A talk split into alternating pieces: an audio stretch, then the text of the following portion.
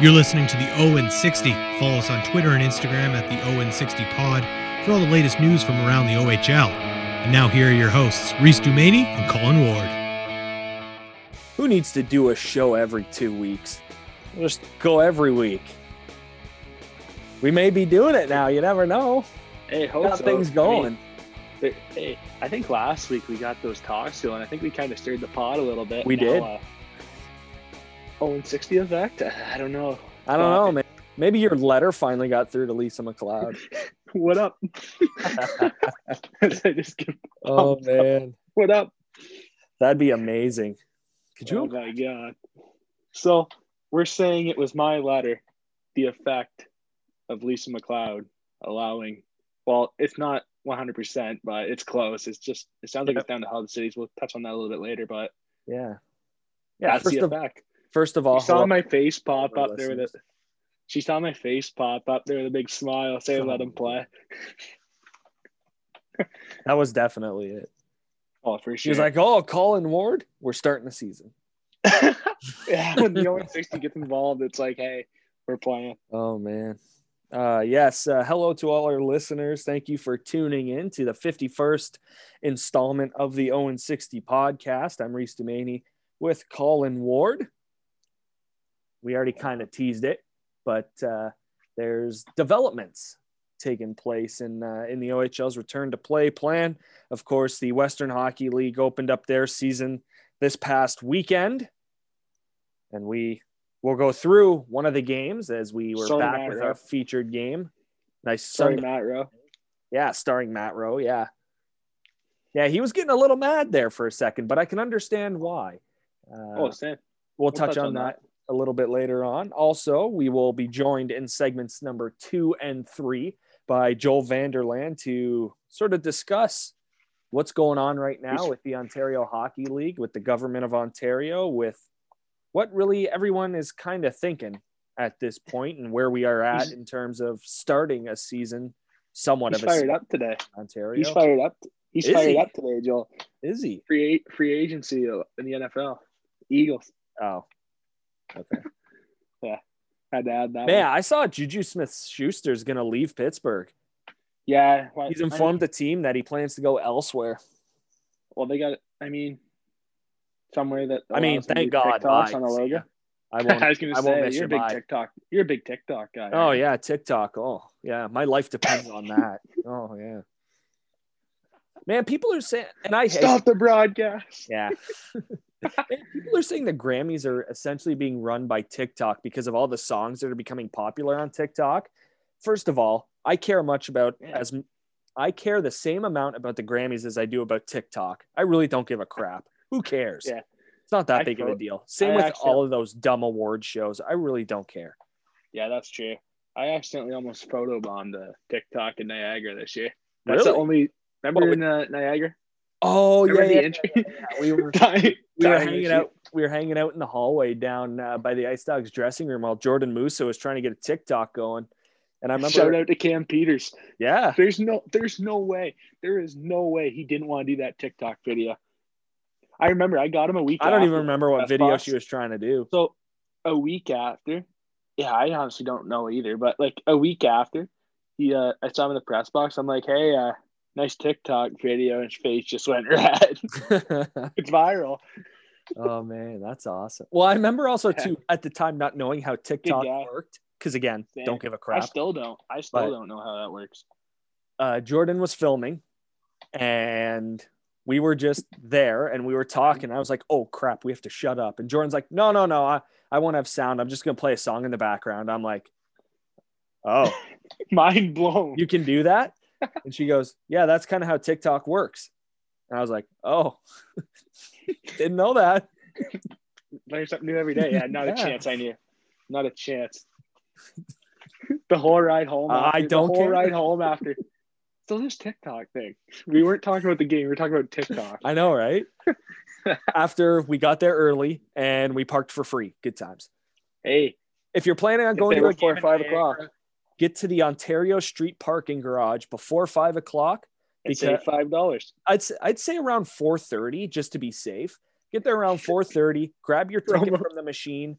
and then make sure you to the dash. Well, actually there's only one exit, so never mind. Um, promo go out the, you won't have to pay because the security guards assume, oh, you were at the game, you already paid, so they just let you go and you Yeah. get to pay for free. Yeah, and if you go there and you get your ticket, just say uh like just say to yourself uh, promo code 060.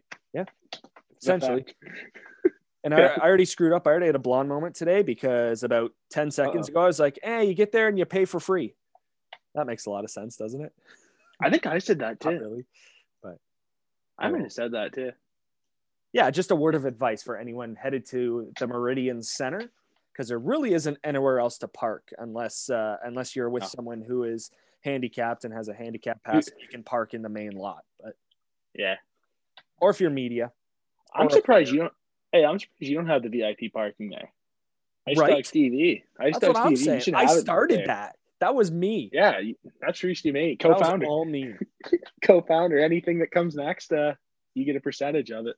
I literally provided all of that equipment, the mic, the tripod, the camera. Man, that was a solid setup. nothing before. So You had uh, you had a couple show guests on there. Well, you had one for sure, Jonah. yeah, Jonah De Simone, Jakey Birdie, uh, Phil Tomasino, Yeah. um, Who else do we have? Akil? Thomas, but we didn't have him on the show. No, that'd be a good Yeah, one. the- there was really I could name more people. Like I, it'd be easier to name people that I didn't interview than who I did Yeah. interview. Yeah. Like most of the imports, because they didn't speak the greatest English, except Kian Sopa. He just didn't like to do anything because he thought it was live for some reason. Nothing was ever live. Yeah. Just to well, let everyone know, nothing was ever live. Yeah. Um, so Kian Sopa, that was a little rough, but really nice guy. He's hilarious.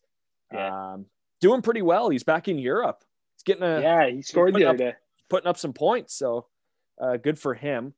Uh, I'm trying to think. Who are the other import? Oh yeah, Andre McCullough. That guy was hilarious too. Drafted him out of the Czech Republic in the import draft in the 2016 import draft. He was a funny dude. I Yeah. enjoyed working with him. He was he was fun. Uh, I can't for some reason I can't think of the Russian that year. I'm gonna Pavel Demin or Oh. Demin. What a name! He That didn't could be on speak a lick of. English except hi. Yeah. Essentially. All hand gestures. But for him, it kind of helped that the Ice Dogs went out and got Maksimov because Maksimov at least spoke a decent Translate. amount of English at the time. So he helped kind yeah, of um, translate it for him. Yeah. And then Yeah. uh, They uh, only have one import now.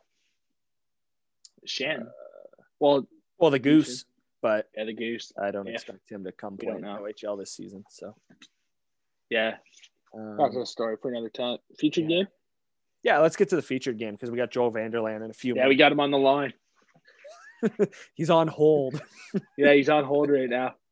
He can't hear us. So our featured game took place this past Sunday, the 14th of March. It featured the hometown slash visiting Yeah, for the visitors. visitors in this game. Uh, the Regina Pats taking on the Saskatoon Blades, and it was the home side, air quotes. Uh, Saskatoon taking it six to three, doubling up the Pats, and What a game for Th- this one really didn't start out well for Regina. We kind of were expecting a blowout because you mentioned it. You were like, "Oh, here's a blowout. It's coming. Three one, Yeah. two quick goals." Regina didn't take I a mean, timeout. 18 to 9. 18 to 9 the shots in the first period too for yeah, uh, and it wasn't even close. It wasn't even close. You, you mentioned it numerous times while we were Puck possession other during the game. Like Puck Regina, possession was just no 70 back. They were pinching, and they were just they were Yeah. getting so many opportunities. Yeah, and puck possession was like 70-30 in that first period Yeah, for in favor of Saskatoon. yeah. so So, that's another quick stat I wanted to add. But yeah, I mean, it wasn't really even in the first period. They didn't look very good at all. They didn't have a good, and this what really got me, and I might have tweeted it out. They didn't have that third forward back. You know, like how systematic teams that are very good, they stick to their structure, their game plan, and I mean, they win games that way because they're in solid positioning on the def- in the defensive end, and they're always back, right, and keep the other team in front of them instead of behind them. Yep. And they didn't really have that third guy back. Heck, sometimes they didn't even have that second guy back. Their defenseman. Mhm. Sometimes it was like two on one, three on ones, and then when that happened, you just pick the goalie apart, and that kind of happened right away. Yep. But I will say though, Regina got great goaltending there. A beautiful two on one save there in the third period. Was it the third? or second or third? Uh, no, it was the was- second period because I'm pretty sure Regina just made it three two. Yeah, then he made that big save. I knew Yeah. it was after a goal.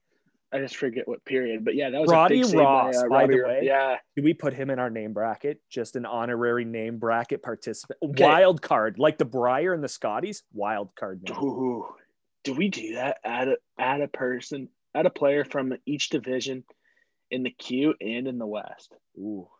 In the dub. Go up against but- 20 OHL names. yeah. Oh. Might have to do that. Yeah, let's do we're it. doing that. Yeah, we're doing it. All right. Deal. Good plan. Next off, next off season, if or when, whatever happens. Yeah, whenever that off season takes place. yeah, that's uh, new plan. Yeah, and I mean we we went throughout. I'll kind of go through the goals here as we move forward. Again, Joel Vanderlaan on the line on hold right now is uh, we get ready to talk OHL return to play. Opening the scoring just 56 seconds into the hockey game, Evan Patrician gets his first of the season from Alex Morozov, who, by the way, had a pretty good night for Saskatoon. And uh, Blake Stevenson, our game MVP. We'll get to him What a game! a little bit later on, kind of after we recap the scoring sem- summary. Then Regina ties it up 909 into the first. Carson Denomie had himself a night. Yeah, solid night for him. Yeah, first of three points in the contest, assisted by Cole Dubinsky and Ryker Evans. Then Saskatoon strikes twice very quickly. Chase Waters, which by the way, that does not look like Waters. It looks like Wooters yeah. a little bit, spelled W O U T E R S. But I think I've heard. Yeah, but I've heard Waters before. Felt like that. really, Yeah. Oh, maybe I'm just weird. he, he scores his first of the season, 1754 into the first period. Assist from Caden Daly. And then Blake Stevenson gets his first of the night off a turnover. He broke in all alone on Roddy Ross, beating him on the glove hand side. And this is one I kind of wanted to talk about. And a lot of analysts and broadcasters bring it up about uh, goaltenders on their glove hand side, how you see them, they've got it out, they're ready to go. But as the shot comes in, the glove's first movement isn't up towards the puck, it's down and then back up. Yeah, I was always I was always told like when I was growing up playing goalie, I was always told have your glove high. Yeah. So then it's easier to go down because anything up high toward your head or out is so tough to stop. Even blocker side too. That's I'm Mhm. surprised no shooters shoot blocker side because it's so easy to freeze them on the blocker side. it- you got the stick. It's heavier. I mean, it's not heavy, but it's heavier than your glove side. Yep. But I always, I was always taught start high and then work your way down because it's a lot easier to go down than up. And I just think it's a habit. I honestly think it's like a crutch where you, they don't even realize they're doing it. The Mhm. goalie, and it's just yeah, and it freezes you every time. And You see that a lot. Guys come in and snap one. Yep. I think they bite on the snapshot when the guy curls a stick in. I think the goalie naturally is going to go down. Yeah. he thinks the shot's going. Yeah, because I think the shot's going, yeah, in. off the post, And- maybe. Yeah, yeah, they think you're going to pick a spot, right? So they naturally, as they go in the butterfly, because no goalies stand up now, right? It's all style. Yeah. So they they'll go down, but that kind of freezes them. So then you go down naturally with your glove, and then that always rips. Then you rip one over the glove. I was always decent on my glove side. Blocker side, I was. Uh, different. Well, you know what I like to do? I, I like to rob guys. Had a boy. Man, my I- brother used man- to do that when he used to catch another left-handed catcher. He used to do that when, Hey, when welcome a pitch would be. I thought he caught. be with the, he he'd do like if the pitch was kind of way outside, he'd kind of catch it like a goalie, and we're Same. like, "Come on, we're not playing hockey here. Let's go." Same. We start anything above, you know, like anything like that. So, like, you know, when like a breaking ball doesn't break or a fastball, somehow someone loses control on their fastball. yeah, Not saying it's an intentional hit of batter, but it goes behind the batter. And Yeah. you know how like you reach out and like it kind of like pulls your shoulder out. yeah. I used to always do that. Go like that. I used to never bring it back to the strike zone because that's a That's dumb awesome. frame. Anyone that for anyone that does that Oh, with their that's a Cambridge frame, frame. pitches- Cambridge, Ontario. Every catcher I knew from Cambridge. No did. kidding. That's annoying. The ball's like in the other batter's box. Next thing you know, they put it down the middle, and it's like, man, I got called. I got called a strike once for that. The ball was in the other batter's box. The catcher on. brought it in, and they called it a strike. I it's like, Oh, Let's go. Man, it's you funny imagine too. just get rung up, just get tossed, It's funny that you bring that up. just get in his did, face, yeah, in his 'Cause I- kitchen. I did my umpire clinic on Sunday. It was from noon to four, and then I had a little bit of a window before the uh, Pats Blades game started. And it was funny because the uh, question had come up, and this was all virtual, like it was across Canada. There's probably 150 to 200 of us on like one super clinic. Just that's the way you have to do it this year, obviously. But that question had come up about dealing with catchers moving their gloves and you know having coaches try and argue that and how to deal with it Yeah. and it's like there are so many catchers these days and this is what's ruining baseball with the coaching that's going on with catchers is no matter where it is you have to move your glove for whatever apparent reason it, it could catch the outer third of the plate and they'll Yeah. feel the need to move it Yeah, and it makes annoying. me look like a, a word I can't use on this podcast. It may, makes me look okay. I'll say it. it makes me look like an ass Yeah, when I call it a strike because you can clearly see the glove moving. Yeah, It's like, well, how can you call that? He moved his glove, and then you have to give some explanation. Well, it was a strike already, but he felt the need to, and it's you it's know, such a pain in the ass, and it's, you know it's- what's embarrassing? You know what's embarrassing when you're in net? So you're in net and you go to do that, like like a big glove save, and you go to show Yeah. it off, but you drop the puck, you patch quad. Oh Patrick, I love that. Yeah, man, you you just show it off and then you drop it, and the And whistle's not blown. It's like, yeah, I made a big save. I made a big save. It's like it's in the net. yeah. That's so embarrassing. I've never done it, but I think that'd be the most embarrassing thing as a goalie Yeah. to do that. I 100% think that would be more. I think that would be that, and I I used to feel so uncomfortable with a dump in from center, those long dump ins right on that because I thought short if it short hops me, I got to be in position because if Yeah. I'm down, I got to be down in the butterfly to keep it in my chest. Yep. If I'm up and it goes off, I'm gonna look awkward. Yeah. So you'd always go down the butterfly, but that was always awkward. Those short hops, those long dump ins. You didn't know what it was gonna Yeah. do. If you come out and you miss, You don't want to vest a toss. tap it. Yeah, you don't want that. I used to like slap shots from the center because you don't have time. You just do it. Yeah. Yeah. Just try and get in front of it. One time I got rang right off the mask. Ooh, The first I've done shift- that to a goalie. The first shift of the game, right off the opening Ooh, face off, the defenseman got it on his own blue line. Got it on his own blue line. He's a big guy. He's a big, strong defenseman. Yeah. And I remember he just cranked one, like to dump it in. And I was standing there and I kind Dang. and I mean, I went to miss, I kind of misplayed it because I went to like just blocker it up. Yep. And I got lucky because it was going right toward my throat, right? So like that's why I tried to do that. And you I have to tipped wear it up right off. Yeah, you had to wear one. Yeah. And neck guard, but I mean that doesn't. Really No, but I mean like the plastic thing from your Yeah, mask. yeah, I always wore those, and Yeah. just because of that. Yeah. So I was worried. I was worried about that. So I kind of like went down, and I didn't turn away from it, but I kind of like did one of like the shoulder things, but I accidentally got it in the side of the head instead, and I was like Ooh. ringing. I was ringing for so answer the long. phone. Yeah, I was like my head was ringing probably for the rest of the game. It wasn't good. Dang. Now, now if that happened, you you have to get pulled probably. Oh, concussion protocol for sure, hundred percent. Yeah, for sure. Yeah. but that's an interesting uh, goalie.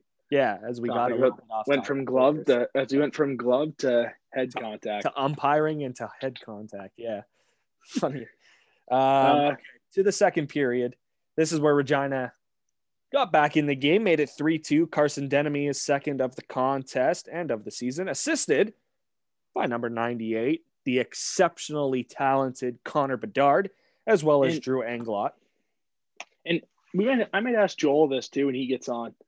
Do you think do you think Connor Bedard is like I know it's only two games, but do you think he's the best exceptional status player you saw so far? Wow. McDavid was really good. McDavid was really good. Tavares was really good. I mean, they're I mean they're exceptional talent, but I Shane mean, Wright. Yeah, but you got to remember, uh, Kingston also didn't start off as hot last year with Shane Wright, due to the fact they didn't have, they didn't kick in until after World Juniors and that when they got Martin Chromiak Yeah, and Wisdom on that line. was, I mean, those three guys were humming, and I think that's what Regina needs to do. I think if you're Regina, you kind of Kingston Frontenac a little, a little bit. You, Yeah. can, you don't even have to contact them. You watch video on Kingston. Watch Kingston at the start of the year, and then watch them after the World. Watch them before the season got postponed last year, and watch them after the World Juniors. How much they improved because they found a line, and I noticed a lot. A lot of guys that a lot of guys on Regina are having a hard time playing with Bedard because he's so skilled on that third line. Maybe it's time you just put the first line, Connor Bedard, right away. I Yeah. mean, what are, what are the expectations this year? They started off one and nine last year to start the season in Regina. What are the expectations this year? So you might as well throw out Yeah. Connor It's- Bedard on that top line. They're in the same And let 'em run. situation as Detroit, to be honest. It's not you- you're not expecting to win, but you're expecting Exactly. improvement. Yeah. One and nine And again. I don't know is how not that happens. Even two and eight, that's improvement. Not a lot, Hey, but If Regina if Regina starts off 0 and 5 this year, they're done. They're not making the playoffs. no, not a chance. just because just because the, the with the amount of games being so short this year, you start off 0 and 5. Yeah. Next thing you know, you got 19 games to go. And Yeah. I mean, what are the All right. chances? If you start off if you start off one and nine, what are the chances? So I think it's worth the odds to put Connor Bedard up there because he's clearly the best player through two games. Yeah. I mean, Hundred percent. Denomie Denomie's good. I think those two together would be nice. But I was thinking about that last night. I was watching a, I was watching an NHL game, then I was watching the Michigan Ohio State game. I hate to bring that up because it wasn't good, but um, as you reach smiles, save it, save it. Go blue or go home. Basket, basketball, football. We'll talk. So, um, what I was saying was Connor Bedard. I was watching football coach isn't delusional. That's true, and we know how to recruit. Very true. And so I was watching those other games and I was watching shooters get like take shots. And I was especially watching the NHL too. Ottawa, Toronto was on. And I was watching a couple of guys shoot, and they got some skilled guys. Auston Matthews, and that Auston Matthews has probably one of the best shots in the NHL right now. Yeah. You watch, you watch those guys shoot the puck, and I watched Connor Bedard shoot the puck at 15 years old. And I mean, it's very similar. I think if you put Connor Bedard in an NHL in an NHL shootout, so it's just you and the goalie, wide open space. Right now, if you put him in that situation, the NHL, wide open, I think he scores eight out of ten times. And I don't think it's crazy to say that because he's so skilled in his shot. His shot selection second to none right now. And I mean, the puck explodes off his stick. It reminds me a lot for OHL fans. It kind of reminds you of a Cole Perfetti, how quick the how quick his release is, or a Connor McMichael, how he can get the puck off the wall on his, not even in his one time one time side like how Connor Yep. Bedard's like on Regina, but we can walk off walk off the wall and really load up in a bury it on the far side or sneak it over the blocker. Yeah. And Connor Bedard has an amazing shot. It's lethal. Yeah, and we're on the topic of Bedard. He's the one that tied the game for the Pats on the power play at 11 12 of the third period. So midway through, we're kind of looking at it, and Sat- Saskatoon really hadn't gotten too, too much going for them. There was what one shot on goal by the Pats, like Yeah. between both teams midway through the third, and then they got their power play, and then they ended up scoring. But it looks like they're trying to find chemistry. That's why I think you Yeah. can do that with Bedard now early because you don't really have time to think of chemistry this year. And you kind of got to save your Yeah. season, right? Yep, 24 games, not a whole lot of time, but uh, Yeah. not a whole lot of time in between these two goals, only 14 seconds. Blake Stevenson gets his second of the game, making it 4 3 at the 12:35 mark. Alex Moro- Morozov from Blake Stevenson, as I mentioned, 14 seconds later, made it 5 to 3 in favor of the Blades. And they added one more, Tristen Robins, who, man, Out the snipe. Tristen Wow. Robins, he can skate. Ooh. I was I was going back and forth with Matt Rowe on this on Twitter about how upset he was about that trade between the Pats and the Blades, with the Saskatoon Blades getting Dawson Davidson as well as Tristen Robins in that deal. So Yeah. and I'd mentioned to him, Excellent like, skater. yeah, he's the guy where if he San doesn't Jose's second have the round pick. greatest shot, he doesn't have the greatest hands, but if he can Yeah. skate, that's a start. And that's what Detroit, the Red Wings, that's what they always did Well- when they were making the playoffs 25 years in a row. They would draft skaters and teach them how Well- to play hockey. And that's just the way it was. And you saw how well it Well, worked yeah. out. They made the playoffs 25 years in a row. Well, especially now, you look at the you look at the elite NHL players. I mean, the way the game's changed to that youth movement, you got to be able to skate now. It's skating and something else you got to be good at. Now Yep. everyone's a good skater to be in the NHL. I mean, Tristen Robins, you put that shot that he took that he took on that goal too off the wall. Yeah. That was a snipe on the right side. Shot it across it, cross crease, right over the goalie's blocker. I believe that was a that was a rip. I mean, Yeah. He knew what he was doing with the puck when he was going into the ozone. He knew there. Yeah, well, I mean, mm. you look at this game; it could have easily been nine to three in favor of the Blades because after after Regina made it three two at that point in the game, Saskatoon hit three posts. From that point yeah. on, the rest of the game, it easily could have been nine three.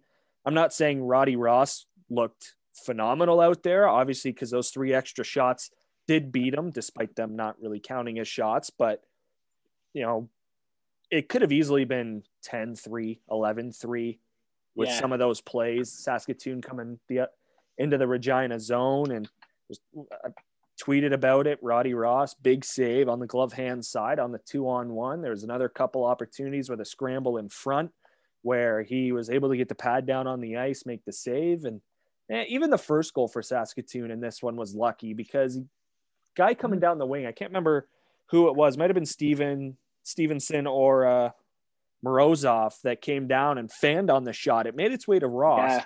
but then Regina had two opportunities to clear it, and they just yeah. couldn't clear it far enough away from the net. And then it was obviously Patrician uh, putting in the rebound didn't really go into the back of the net, just snuck inside the post on the on the blocker side of Ross. But yeah, to add about Robins, Robins now has two goals in both games now. He scored one the night before against Swift Current too. Eight shots on goal he has in two games. And two goals. That's solid, eh? Yeah. That's 25% shooting percentage. Yeah. That's solid. 12 face-off wins in two games too. Yeah, well you you want guys that can win draws. I can tell yeah, you control that. the puck. Yeah. So plus when you can plus when you can skate like that. Yeah. The lone bright spot for the Regina Pats, I would say, their power play, yeah, really good. Oh, they were lethal. set up right away. They had their system lethal. in place. They Do knew you... to look for Bedard. I know that's you know might be singling him out, but hey, you gotta do it. You gotta He, he's a 15 year old, not running a power play, but he's a very integral part of that power play, and it yeah. showed last night because they were two for two. Yeah, and the young guys in the WHL are having a good start, the 15 year olds. But um, yeah, I agree with you there. Kind of end there the segment with a positive note. Yeah, Regina. I mean, great on the power play. They're the puck around well too. And yeah. I don't know about you.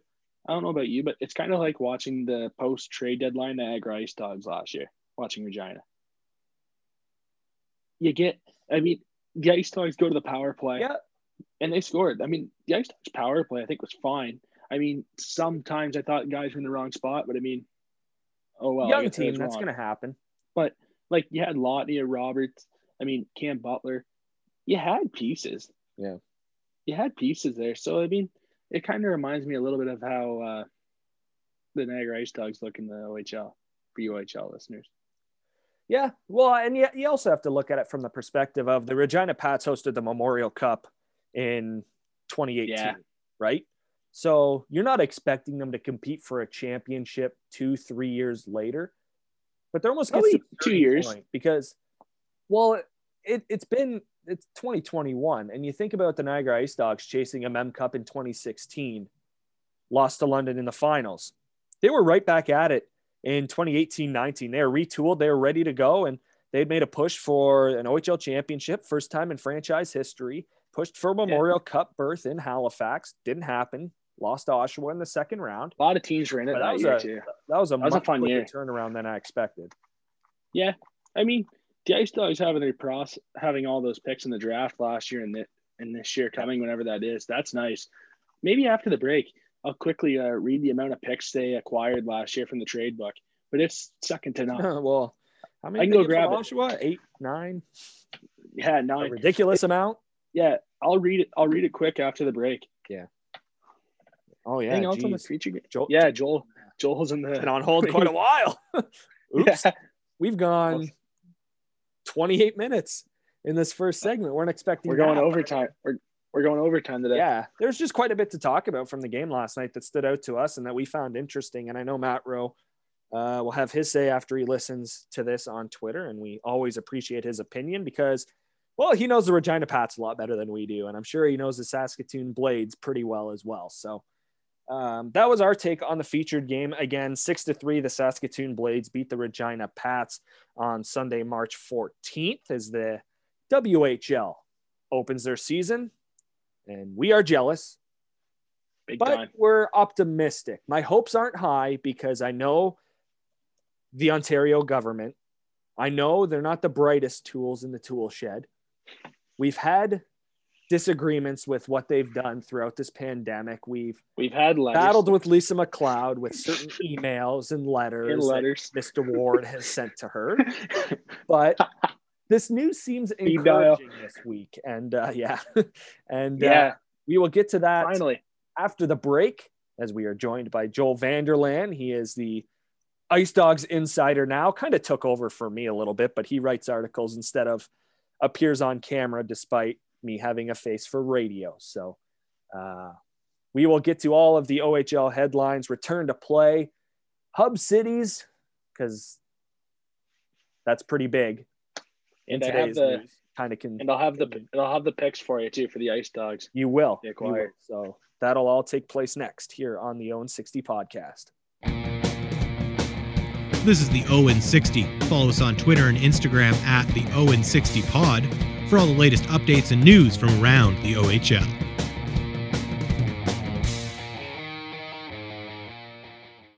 Welcome back to the Owen 60 podcast. I'm Reese Demaney along with Colin Ward. As always, follow us on Twitter and Instagram and Facebook at the Owen 60 podcast. It's got the link tree up and uh, you can find everything. You can find the podcast, you can find the website, you can find every social media platform that we're on. Again, at the Owen 60 podcast. Before we get to all of the very intriguing headlines from the Ontario government and from the Ontario Hockey League, just a couple things to touch on before we get there. And first off, I got to give a shout out to the man behind the mic last night between uh, between the Regina Pats and Saskatoon Blades.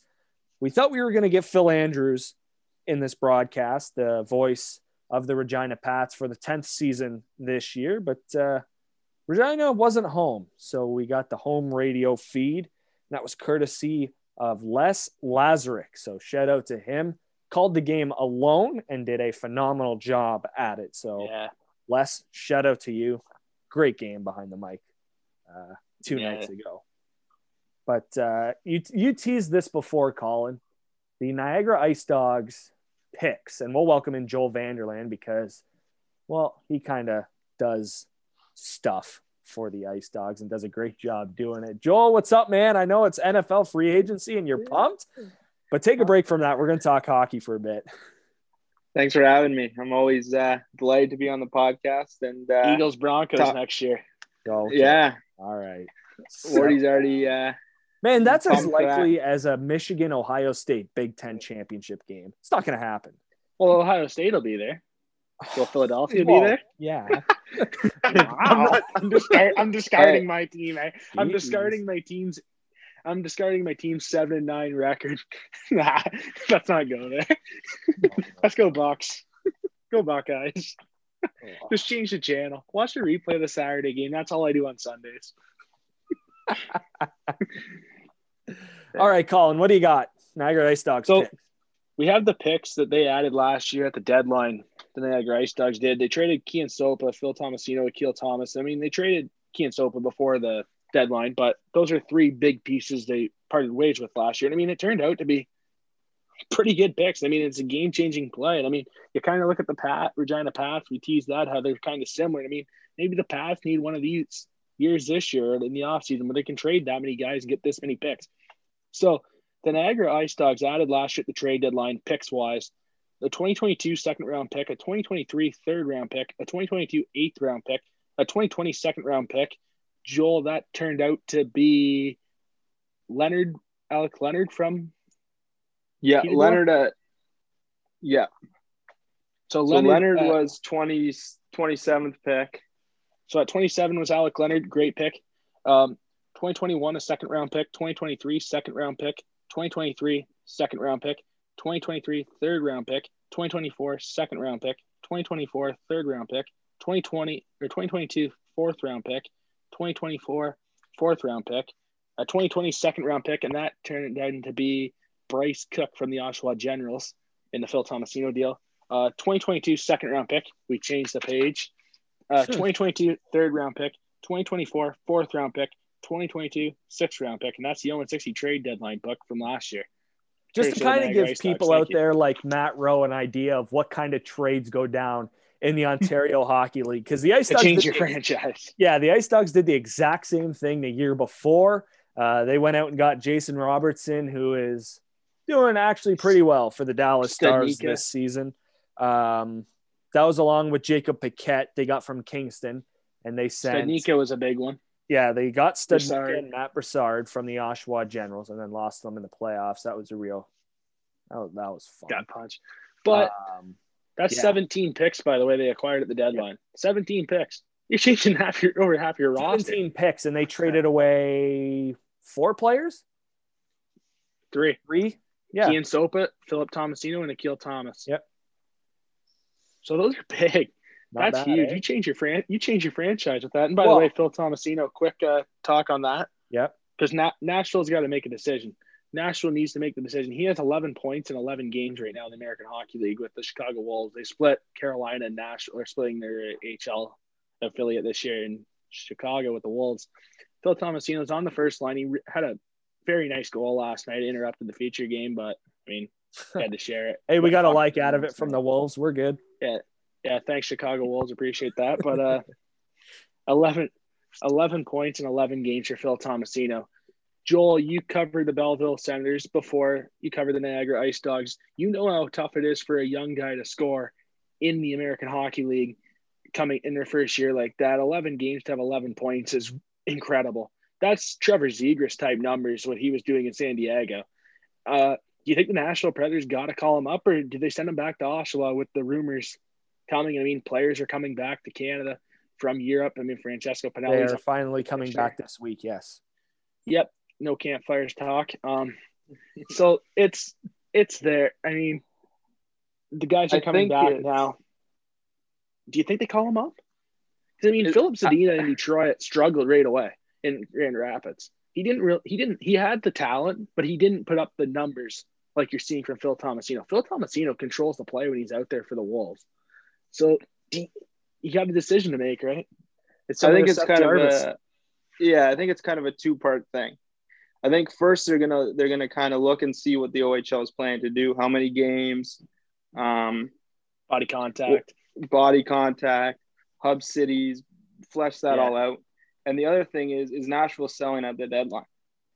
If they move out a Nick Cousins, if they move out Viktor Arvidsson's a guy we've seen on on Sportsnet headlines. Maybe he's a guy that they mentioned. Elliotte Friedman said might be on the move. If those guys are on the move out, that it, it clears spots, but it also kind of uh, you can't shelter Phil Tomasino anymore either. So it's kind Yeah, of a, a give and take on that.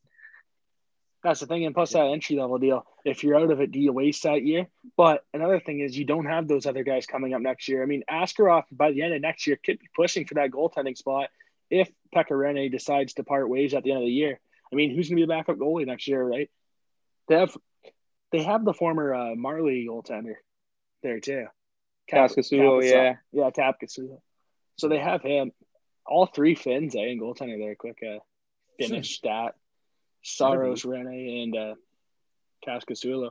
So, I mean, I think a big thing is Realistically, going to you could be see- you is could see just how the Askarov. OHL. Yeah, yeah, and he's playing pro already, right? Like yeah, that. That's something that uh, I think kind of gets uh, the age is what it is, but he's been playing pro hockey in, in a Yeah. very good league in, in the KHL. and plus but I think- goaltenders are different than forwards. Yeah, so for sure, yeah. contract. Well, in this talking about Phil Tomasino, what the Nashville Predators do, just and I know Joel, you're a Flyers fan, Philadelphia, everything pretty much. And we had kind of Colin and I kind of had this Yeah, discussion um, before we started recording this show. Yeah. um, Zayd. Wisdom. If you're the Flyers, you don't want Yeah. him back in Kingston. He does, Zane no. doesn't want to go back. That would Quick- not help him whatsoever. Sorry to interrupt here, but Kingston doesn't want him. I mean, Zayd doesn't want to go back to Kingston. Kingston obviously wants him back, but Zayd doesn't want to go back. He's getting paid. He's getting AHL money right now. Wow. I mean, no, besides the fact of him getting paid, I'm sure he would like an opportunity to win with The Shane Flyers. right? And um, all of the young talent that the Kingston Frontenacs have, Chromiak, like, I'm sure he would enjoy that aspect of it. But in terms of him having an opportunity to make the Philadelphia Flyers, whether it's next year or the year after, just why send him back to the O? That makes no sense. But you have to because he can't stay in the A. That's the thing. No man's land, right? Yeah. It's, he's a fourth round pick. I, I mean, he what he's doing in the AHL is incredible, but he's not cracking the Flyers lineup. Yeah. It's just not it's just not happening right now. And I mean he it, it's our it's kind of hard to fathom, right? The way he's playing on the top line in Lehigh Valley. He's scoring. Yeah. He's playing special teams. Well, it's Yeah. You Yeah, give him the nine games. That's the difference The between that's the difference between the Preds and Flyers, right? The Preds, they're going down, Going down. on a downward trajectory. Where the Flyers, they're up at the top, trying to compete for playoff series It's- wins and a Stanley Cup Finals appearance, and ultimately a Stanley Cup. And I'm not saying this. I'm not saying this at all about rumors or anything. But the Flyers ought, need defense. Joel, you know that they need Yeah. defense. How many teams do you think are calling about Zayd Wisdom as a return at the deadline? You think? I mean, the Flyers gave him the max. They think high on him, and I mean, I don't think it happens because I think he's a Philadelphia Flyer. When you look, watch him play, you look at him; he fits that system to a T. But how many teams do you think are looking at Zayd Wisdom for a return? Because he clearly has value right now in the prospect system. I mean, would he be in the top ten already for the Flyers prospects pool, Joel? I think so. I think because another thing you got to think about too with the Flyers is they've they've had a lot of graduates out of their prospect pool. Yeah, They got a lot of young guys in the NHL right now that have recently graduated. I mean, Carter Hart should still be a prospect if you look at the age, right? So Yeah. I think uh, they kind of excelled on that. Um, yeah. but yeah, I think he's a guy that if Nashville's talking at Cole, maybe I'm not saying they are, but I, I think Zayd Wisdom's a name they would they would very much want to acquire in any deal. Yeah, prospects. Because right now it's all picks, but I think prospects wise in Philadelphia's system, you just look at it. I mean, there's guys there, but I mean, you're not going to be able to trade a guy like Cam York. Cam York's your future defenseman, but Wisdom might be available. I mean, he's a great piece, but I just say I don't think it happens. I just threw that out there. I don't think he gets traded at all. Zayd Wisdom, I think he is a, I think he's a Philadelphia Flyer. I think he fits the T of the Philadelphia Flyers organization. He basically, I think he could be the heart of that team. I think he brings what Claude Giroux brought with that grit. I mean, every night you know what you're going to get from him. He's an everydayer, which I think is big. And that's what Philadelphia is. The city appreciates that so much, as you know. I mean, you have a bad game, the fans are all over you. You have a good game, the fans are all over you. you scored two goals, you should have scored three type city. So, Yeah. I mean, I don't, I think he fits that team to the team, but I don't know. I just threw that out there just because. I mean, he might he might be a guy that might have interest from other teams at the deadline. I mean, I'm, I would almost put Zayd Wisdom ahead of oh, another former OHL or former captain of the Kitchener Rangers, Connor Bunnaman, who Yeah. a lot of people in the Ontario Hockey League who watched him play. And of course, Colin and I, we played against him in baseball. He was a Guelph. Got Colin, in his kitchen before. I played, yeah, boy. I played in uh, Cambridge and Brantford. Like we, Eliminated we don't know him, but we know Not a big him. deal. We've had, yeah, we've had conversations with him. But when you look at him, he's not putting up points. He's you know a little bit tough start to his professional career, and Zayd Wisdom is just kind of like I'm going to flash pass flashy, you on the list, and uh, Yeah. you might be traded. I'm not saying like that is a bad thing. That's just that's what's been happening. Connor Bunnaman, former OHLer, thought it might be relevant, but Yeah, exactly. Yeah. No, that's the thing. Organizational depth, right? Yeah. You Yeah. Yeah, if anyone's looking for a uh, center or left winger, Connor Connor Bunnaman might be on the table. You never know. He's still 22, right? So might be one of those late bloomers in professional hockey. Yeah, exactly. Never truly know. Um, all right. It's kind of gone through the The headlines a little bit. Uh, oh, actually, one more to get rid to uh, get out of the way. Cedric Andre played in his first game, and we're recording this on Monday, so technically he plays tonight. But this is released on Tuesday, so he had Yeah. already made his debut. But Cedric Andre getting his first action uh, with the Belleville Senators. Of course, the game went down last night. just Yeah. thought we'd touch on that and give him a little That- bit of a that's shout out, another one of the interesting thing. He's Yeah. in away. Yeah. Does Belleville keep him? Pooh. Do you think that's going to give him a tryout? Do you think that's why he's playing? He's not he's not signed, right? It's still just an ATO. yeah, he signed. ATO. He signed. Oh, it's not? I thought he Yeah, signed. I thought it was an ATO. okay, who signed? ATO right now, but Does that take goalie get- precedent over the O ATO, or does he have to be signed? He's got to be signed, I think. I'm pretty sure he has to be signed. That that that like we'd have to search through the agreement. Also- take all night, but Also, the backup goal, the backup goalie in that game is Tye Austin, Peterborough Pete, who would for sure go back to the Peterborough Petes. yeah. So they got 100%. two they'd be without a goalie. Yeah, They'd have a rookie goalie, so probably wouldn't go Yeah. too well. But yeah. Hunter Jones still looking for that first win in the American Hockey League. Yeah.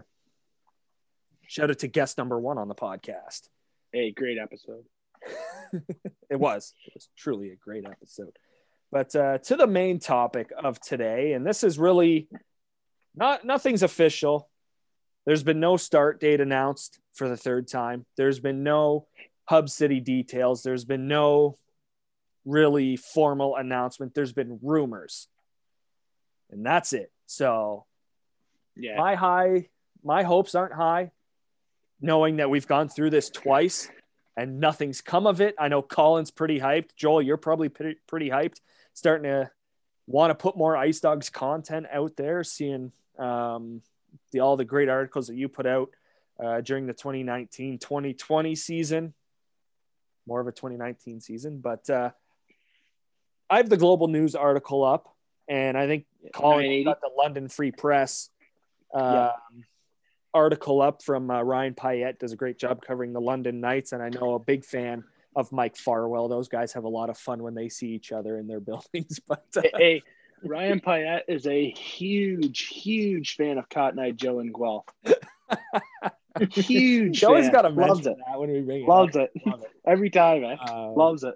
But essentially, this article, and again, as I do for everything, I'm not going to read all the way through it, just kind of highlight all of the important points here. So, Lisa MacLeod, of course, she's the Minister of Sport and Tourism and a bunch of other crap that I don't really care about, um, said that she is more confident than ever about a shortened OHL season coming together and coming to fruition and getting underway.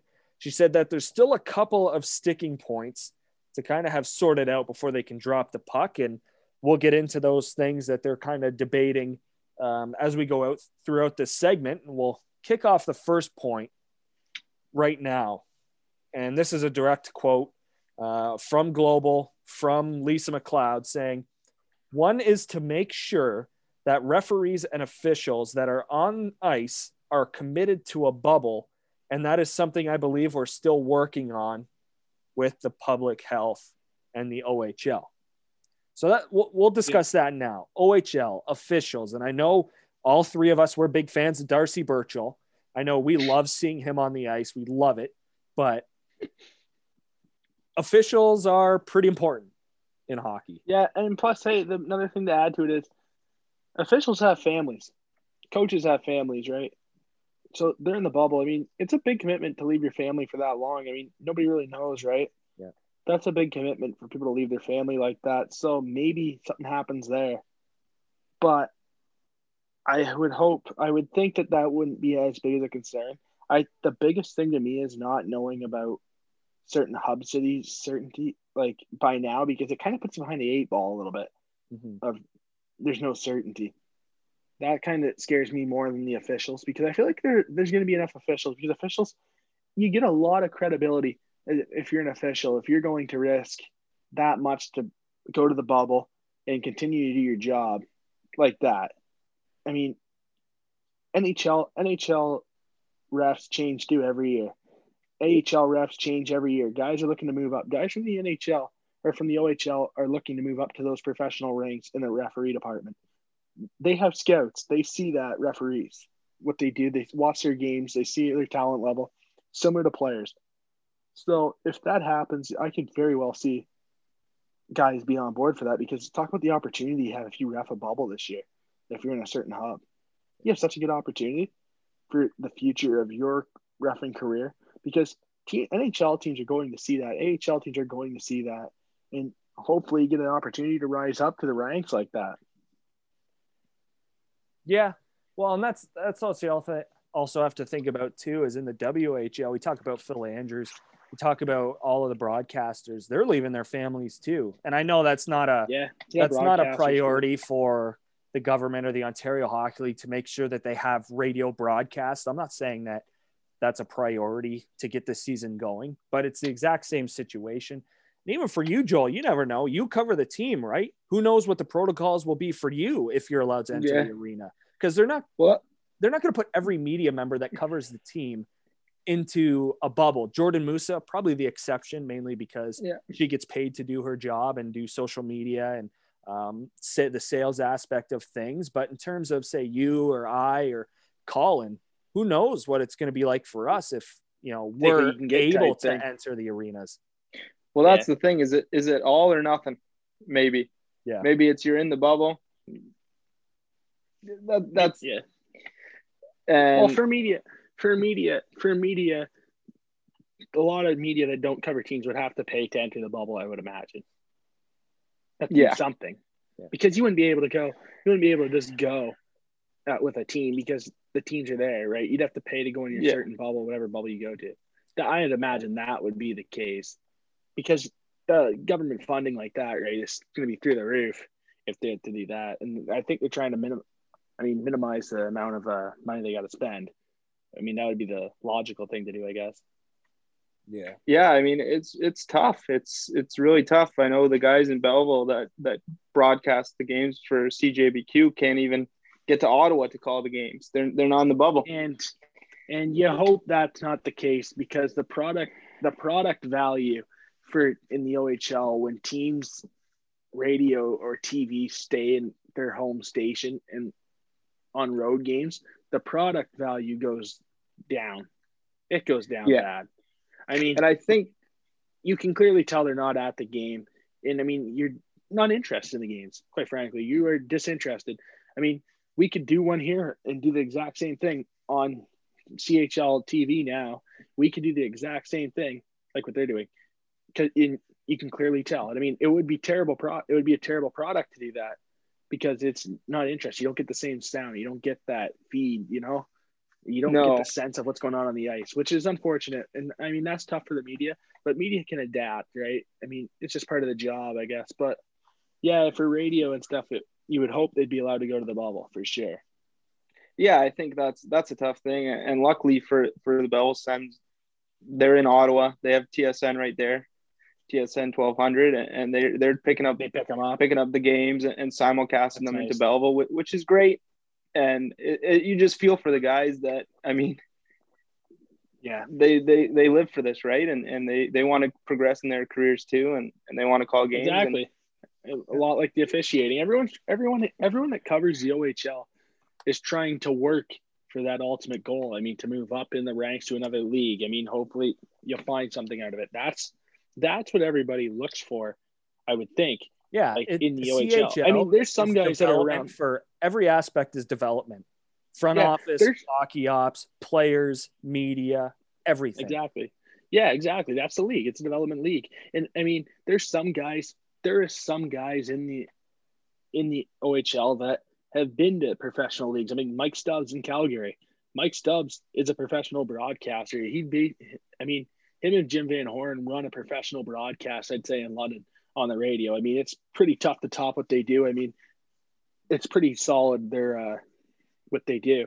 But I'm trying to think, there's a lot of guys that are older veteran radio guys that are came down. But for the majority of the part, you have guys that are work that are striding to get better and improve to different leagues. And every, I mean, that's the beauty of the league. And I hope that they get the opportunity to be able to move up like that because it's very unfortunate to not be at games and witness that bubble because it's so big for your career to go through that. I think because you learn something. Yeah, hundred percent, and even just bring it back to officials as we close out yeah. this first argument you think about it, and officials they don't live off of officiating OHL games. It's just you, no, you don't. Yeah, do that's another thing. Their jobs. It's like yeah. the CFL. It's like yeah. the Canadian Football League. Like, and I'm thinking Ryan Harrison, president, CEO, of the Welland Jackfish, Yeah. and as well as Brent Colum. I can't remember if they're referees or linesmen. I'd have to look it up. But both of them are a big part of the Welland Jackfish and what they do um, in the Intercounty Baseball League. And would they? And I'm not saying this would interfere with the IBL. You never truly know. I don't think it would. But in terms of them not being able to be at home or not being able to go into Welland Stadium and you know kind of live out how they make like how that helps them live their life and help pay the bills and stuff like that. It's a matter of oh you're going to have to leave your daytime job if you're really committed to doing this.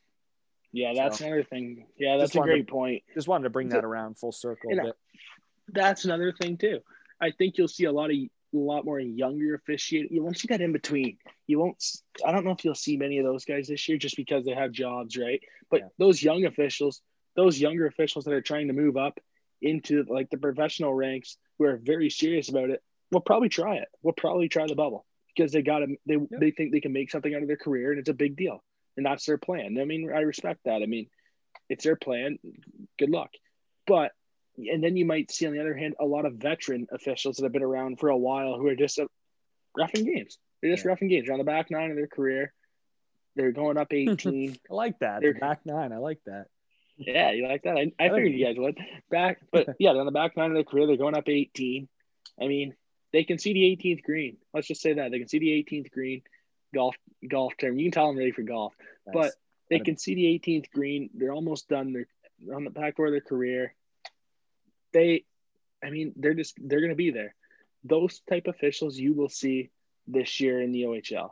Also, you may see some guys that have a chance to move up the ranks from junior B levels. If you well, may- and that's the next point I was. That's the thing, though. They are working. how many officials go into the bubble? And if there's not enough, like you said, Colin, GOJHL Yes. referees, will this be their opportunity? If enough refs say no, So you need a you need at least eight. That's two crews. that's what I was You thinking. need at least what I was eight just thinking. officials. I say, th- I say, I say you'd have ten refs. I, I would say ten refs. So five and then you have five, three five games. referees, If- five linesmen. Yep, and you have because you have three games that way. That it doesn't. It gives the one you rotate games, so one guy will have a one person do two games. Well, So- no, it's if you're playing two. If you're playing two games a day, right? it'd only be two games a day. Yeah. Yeah. So I mean, it'd be nice to have an off day, so you're not going every other Yeah, day, right? So you go, you just rotate games, and then you don't have this. You don't have the same official every game, which it can be annoying, Yeah. especially. And I mean, Yeah, like how in the won't- I mean, major leagues last year, you'd take umpires with you on the plane and you'd have them for multiple series in a row. Like, you yeah, just want to see somebody else. Yeah, and that's where you won't have with 10 because it'll be annoying every other game you have the same officiating. Yeah. Especially especially because refs are smart. Refs know tendencies. Ref kn- refs know when a player kind of goes down. I'm not saying this happens a lot in the OHL, but it happens in the OHL. Yeah. But guys know how to guys know the refs. I mean, they Oh, know yeah, if they they can do. they know if they can go down a little bit easier. They know if they can throw their head back on a on a borderline high stick, they'll get that call. They know they they'll get the ticky tack calls. They'll look for that because and that's the part where it'll be frustrating, but that's where it's nice to have three officiating crews. And they're always together. They're in their own hub. You have the same crew. You won't have you won't have, let's say, the tenth invited referee with like the second. You won't have that. One and two together, three and four together, five and six together. That's what it would be like. They're there for the majority of the bubble. And I think in that case, you're going to have a lot of guys make their way up to the OHL and that roughing association. I mean, I don't know if yeah, might have to look at Junior B, give them a chance, and that would be interesting. Honestly, I'd be very, I'd be involved on that. I'd love to watch that just to see how a ref looks in a game. I mean, game speed's a lot faster, Well, yeah. but that stuff like that's going to be interesting. Are they in position? Do they have a quick whistle? Yep. I mean, we saw that last night with the quick whistle with the Regina Saskatoon game, or two nights ago now in the featured game. The quick whistle that was a goal, but the puck. I mean, the intent to blow the whistle, I guess, right? Yeah. That's what they call it. I think that was a ruling too. I looked at, I tried to look at like the media guide, and it said uh, intent to blow the whistle. Okay. So that kind of, yeah, I hate that. That happened last year in Niagara too.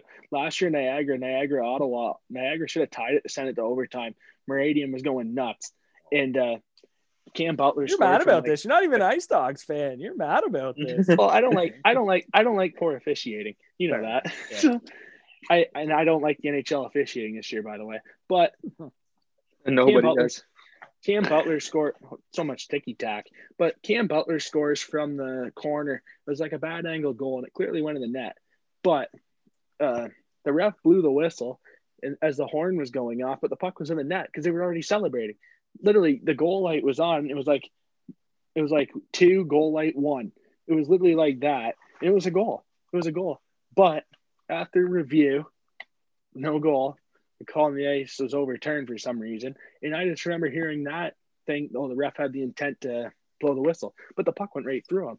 And that sent Meridian Center through the roof. Joel, I don't reset. I don't know if you were there for the I Ottawa wasn't game, there for that one. No. but Joel, do you remember how wild? Yeah. how wild Yeah. Meridian It was Center got? Because it was clearly a goal. It was clearly a goal, but unfortunately, that's another game that costs. And Christian Sprawley played incredible in that game, but that's a game that costs the Ice Dogs a point because of the intent to blow the whistle.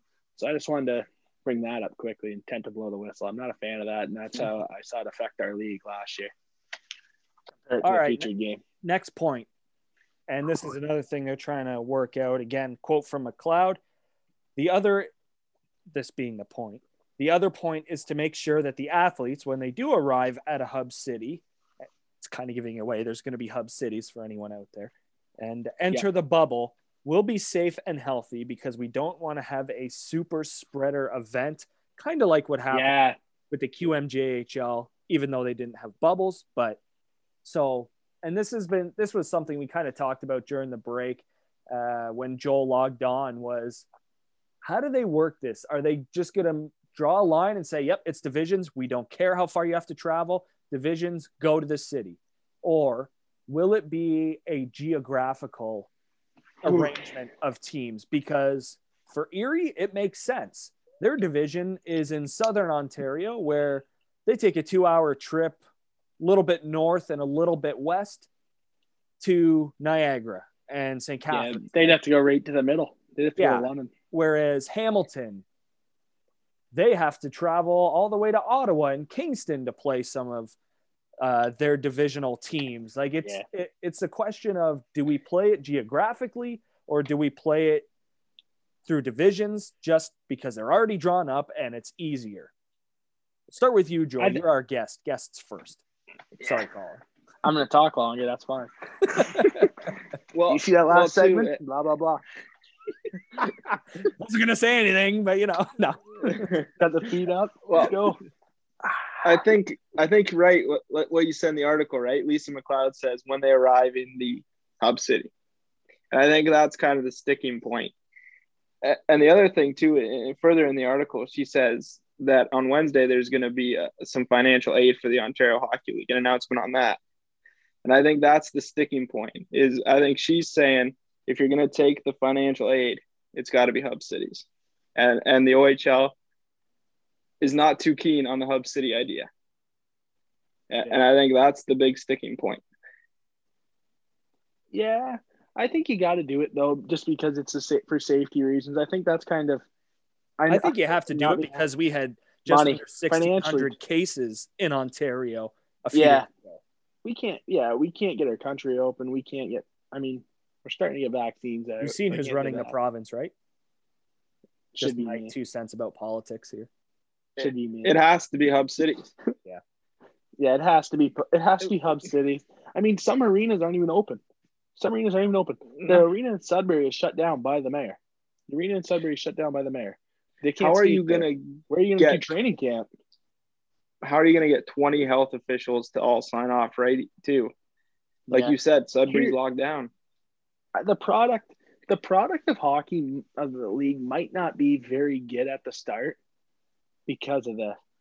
Yeah. They might not. Some t- places might not be able to do training camp, so they'll be in the bubble longer. So, it's today. Today's the 16th. Well, I that's, say, I say, if there's going to be a deal done in the next two weeks, it will be done by Friday. I imagine. I don't know anything about the league meetings this month, but I imagine March 19th. March 19th. Yeah, this Friday, March 19th. Yeah. I'd imagine that there'd be a league meeting this week. I'm sure there's continuing communication right now because the players are frustrated. You can tell by the letters. The parents are very frustrated. I mean, everyone's frustrated, and I get that. I get that there's a lot of fish to fry here with the with the Ontario. I mean, with what's going on with COVID. I totally understand both sides of the story. But at the end of the day, I mean, if the deal goes done by Friday, which I imagine it would have to be, I think you start realistically, you start April the 16th, a week from Friday, or just just under a month from Friday. Yeah, because you, you got to do the 14 for, day quarantine. The WHL, camp. the WHL, they didn't meet in their respective cities. They met in Regina in terms of the um, Eastern Division. Anyways, they met yeah. in Regina. Yeah. Nobody met at their home rinks. Yeah, and I think that's what's going to happen. I honestly think that's what's going to happen. I think so. March 19th, March 19th, this Friday.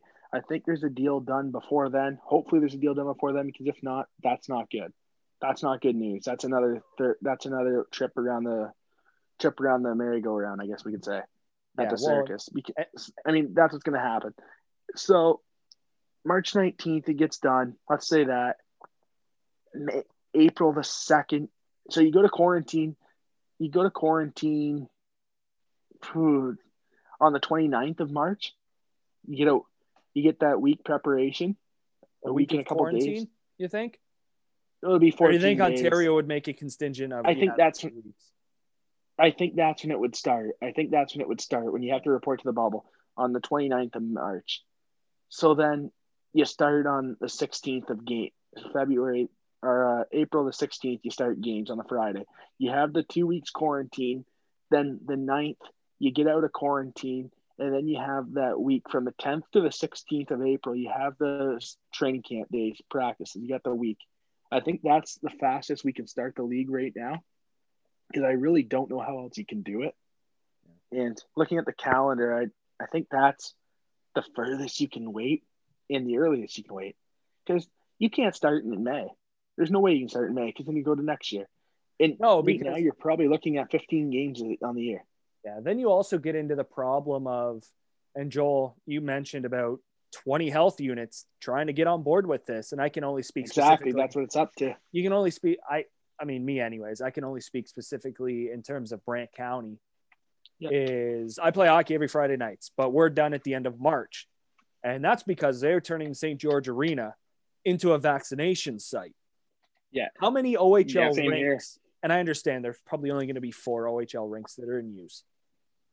But what day do they start turning those rinks because they're big enough compared to these community rinks that they start vaccinating people at these rinks because it makes the most sense. They're well, Sudbury. It's obviously a closed building, but it's spread out a lot more because these OHL buildings, you have a concourse, whereas the community rinks, it's really just a lobby and then the rink. Yeah. yeah. it's tough to line people up, get people into the building and vaccinate them. Where the OHL rinks they've got the concourses, they've got the arena floor, they've got upper decks where you can put people. Like it makes the most mm. sense to have these vaccination clinics at some of these bigger type rinks. So, but that being the, said, the longer it is, gets delayed, the more trouble you have with that. That being said, though, there is one team that is 100% in on being a bubble town on a bubble city or hub city. There's one team 100%. The London Knights, Budweiser Gardens is 100% on board. That is for sure that they're 100% on board to be a hub city. That's from Ryan Pyette, right? You got yeah, that. From, Ryan Pyette. Yeah, uh, Budweiser Gardens is. Yep, Ryan Ryan Pyette is reported by it, but they they are 100% on board. Budweiser Gardens is 100% on board to have their facility as a hub, yeah. as a hub city, I guess. So they're they're in it, London. I don't know any other arenas yet, but they're for sure involved. Well, we can get into that quickly as we round out the show about another five to ten minutes before we wrap up. Is ideal cities, and we've kind of gone through this over the last few months of yeah. where it would be a good idea to have an OHL hub city or an OHL bubble. And I'll start with you, Joel, because Niagara is very intriguing. The rink is newer. They have yeah. quite a few hotels that they could put the teams and officials and coaches up at. Um, the only problem I see in Niagara is your medical medical officer of health Niagara would have been in red coming out of the stay at home order, but your medical officer of health said, no, we're not ready for that. We're Yeah. staying in gray because our case counts are still not good despite you wanting to open up the rest of the province. So you can speak directly to that because you you obviously live in Niagara, you cover the ice Yeah. dogs, you kind of know it a little bit better than Colin and I. it's tough because I think once you open up Niagara, it's like tourists want to come in, right? Yeah. So you got Niagara Falls, you got the, the the wineries, you got all that. So once you open up, it's it's free flowing.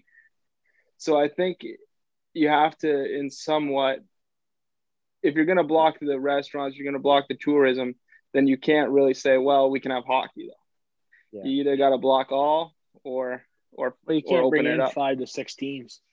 Or No. four to six teams. Yeah. and, and I get it. I, I mean, it's a tourist location.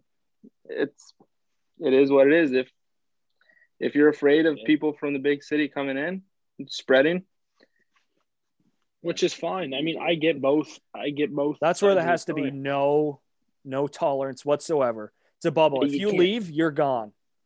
There's Yeah. no And- doubt about and, it. ob- and obviously with the city of London, they're massive with involved in the OHL. The city of London. I mean, Budweiser Gardens is always sold out nine thousand. I mean, it's a big arena, a lot of space, multiple rooms. You can you can see them getting the exception just because it's London. But other than that, I really don't know what arena. Because we thought Sarnia, perfect. Lambton College, I think Sarnia right is there. perfect. Lambton Yeah, I think Sarnia is is gray. perfect. That's the only problem. They moved to gray this week. It's up to low and, and Lisa MacLeod mentioned that earlier on in the week that that's a big thing too. It's up to local uh, health authorities Yeah. to host the hub cities. That's what they're looking at now too. Sarnia, Well, Sarnia. and Ryan be Pyette said that it's pretty much up to 20 health units to decide who plays Yeah. and who doesn't. yeah, yeah. Who hosts it? that I mean, I think you go down in thing. order. You start alphabetical. You start alphabetical. Other than the American teams, other than the American teams, because they'll have to come here. Yeah. But other than that, I think you start off at the top of the list and just work down. Can you host a bubble? Can you host a bubble? Can you be a hub? Whoever is is. the other thing too is these small communities. You think, well, they they don't have many cases, maybe, or or Do whatnot. they want all that? Yeah. They don't want all that coming in because if it spreads, it spreads like they don't want the attention. wildfire. Look at Sudbury. Exactly. Look Yeah, at North, exactly. Even don't- North Bay. North Bay was Yeah, still those- at home the same time Toronto and Peel and all Yeah. of like all of the GTA that stayed in stay at home. So did North Bay just because of all the variants. Yeah, there's The variants chance and- North Bay host a bubble. I mean, there's a, it's a good spot. We both mentioned North Bay, but with the case count being the way it is, there's not a chance that the local uh, health authorities approve them to host a hub, and they got to figure stuff out first. And if Sud- Sudbury's a no, that's tough out there. That's tough. You might. I wonder if you'll see. And I know this cost a little bit more, so I don't know if you would, but I wonder if you'd see it. So let's say, let's say London and Kitchener could host a could be hub cities. I mean, Kitchener's a valued valuable opinion. It's a nice facility. They have multiple rinks, they have multiple rooms. I mean, That's the one for baseball, you own their benefit dr- of you use your dressing rooms for the clubhouse. They have Yeah. multiple. They, I mean, you don't even go through the same doors. You have three different ways to get on the ice and the odd. Yep. It's perfect. You go behind the net in the corner, or through the penalty box, or through the, by the Rangers bench. So you got four ways. Yep. There's another thing. There's another thing. And that's the thing. Those rinks, those two other rinks, Yeah. if they're going to play junior B hockey, I don't think they will. There's no No. more Kitchener Dutchmen. They play in air now. So there's no junior Yeah. B team at the odd. Even the Windsor Spitfires, they've got two, three community rinks at the WFCU Center. That whole complex works There's perfectly. another one. Play and practice, same building. So let's say, could you see Niagara, that division playing play out of Kitchener?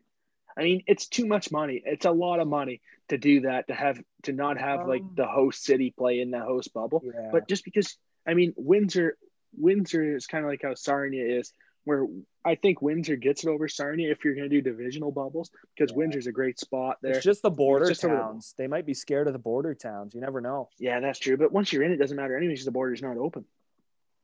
it, it is because you can cross it essen- if you're essential. They say Yeah. it's closed, but is it really? No.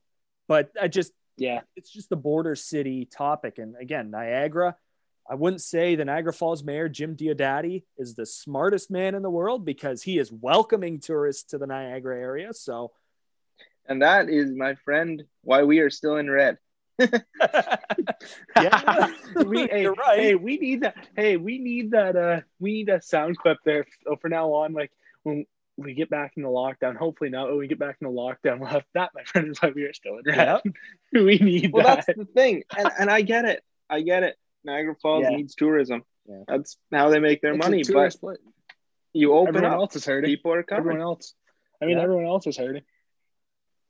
Wouldn't it be nice to go to the falls on a nice Be great. afternoon? Yeah. Sure, It sure, was it'd be great. I would have loved to have been there. Yeah, Sure. It would be nice. It would be. It's turning to Do a li- spring. It's getting do a li- warmer. do a live People show by the outside. falls. Like no. Hey, you're welcome. made of the made of the best. oh man. I get it, but Yeah, we we gotta be safe. Um, yeah, we're still waiting. We we're really just going off of these rumors and articles about what's going to happen potentially this week or next week, or what's really going on in Ontario with the government and the Ontario Hockey League. It's it's all speculation. We're guessing right now. Like But we see big players thing- come back. Yeah, other than London, Now other than London, sent back. Like players are Yeah. starting to finally come back. So and other than Budweiser Gardens, we really yeah, you have ideas of teams, but it just to get a sense of how far the league is still to come for the listeners. There's still a bit to come. I mean, that being said, it can the be NHL done by teams- five o'clock tomorrow, but I just think by Friday we need a deal done to uh, be able to participate. Yeah. The NHL teams aren't releasing guys until it's concrete. Yep. Well, Donovan Do you Sebrango, think what they a don't have to release players until that uh, bubble slash mandatory quarantine period starts? yeah, Like, say it's on the 29th. Do they Not have until until the leave- 28th until you to release players? yeah, Yeah. I would say because that Seth Jarvis in uh, Chicago. Yeah. with the Wolves in Carolina. Yeah. I mean, that's a Seth Jarvis thing. But I just think like Donovan Sebrango, congratulations, signs an entry level Yeah. deal. What a picture. Him and Steve Yzerman. I want that picture. That was a great. put on his I want that table the table. I want with that. the wings logo. That was sick. I, want I that need table. that table. I need that table. But that's it. It's a great picture of him and Yzerman there. Um, Him But- getting signed before Raymond too. well, he's there. He's there. Detroit doesn't really Very- sign guys until they're there. Yeah. They did that with Mo Seider too. They didn't sign Mo Seider until he was there. They don't really sign prospects unless until they're there and meet them in person. And That's also, they uh, haven't really been able to. It's, it's also Quinton Byfield. I think the Kings call him up. I think he plays for. Well, he the gets Kings. nine games. Well, get this. Okay, so Sudbury's Or playing. Kaliyev. I think he's going to come back. Kaliyev comes back because there's too many pieces there. You can give Aidan Dudas and Akil Thomas their chance, right? Yep. So they'll get their shot and they'll ride them out. So that's a good shot too. Oh, answer the phone. I know.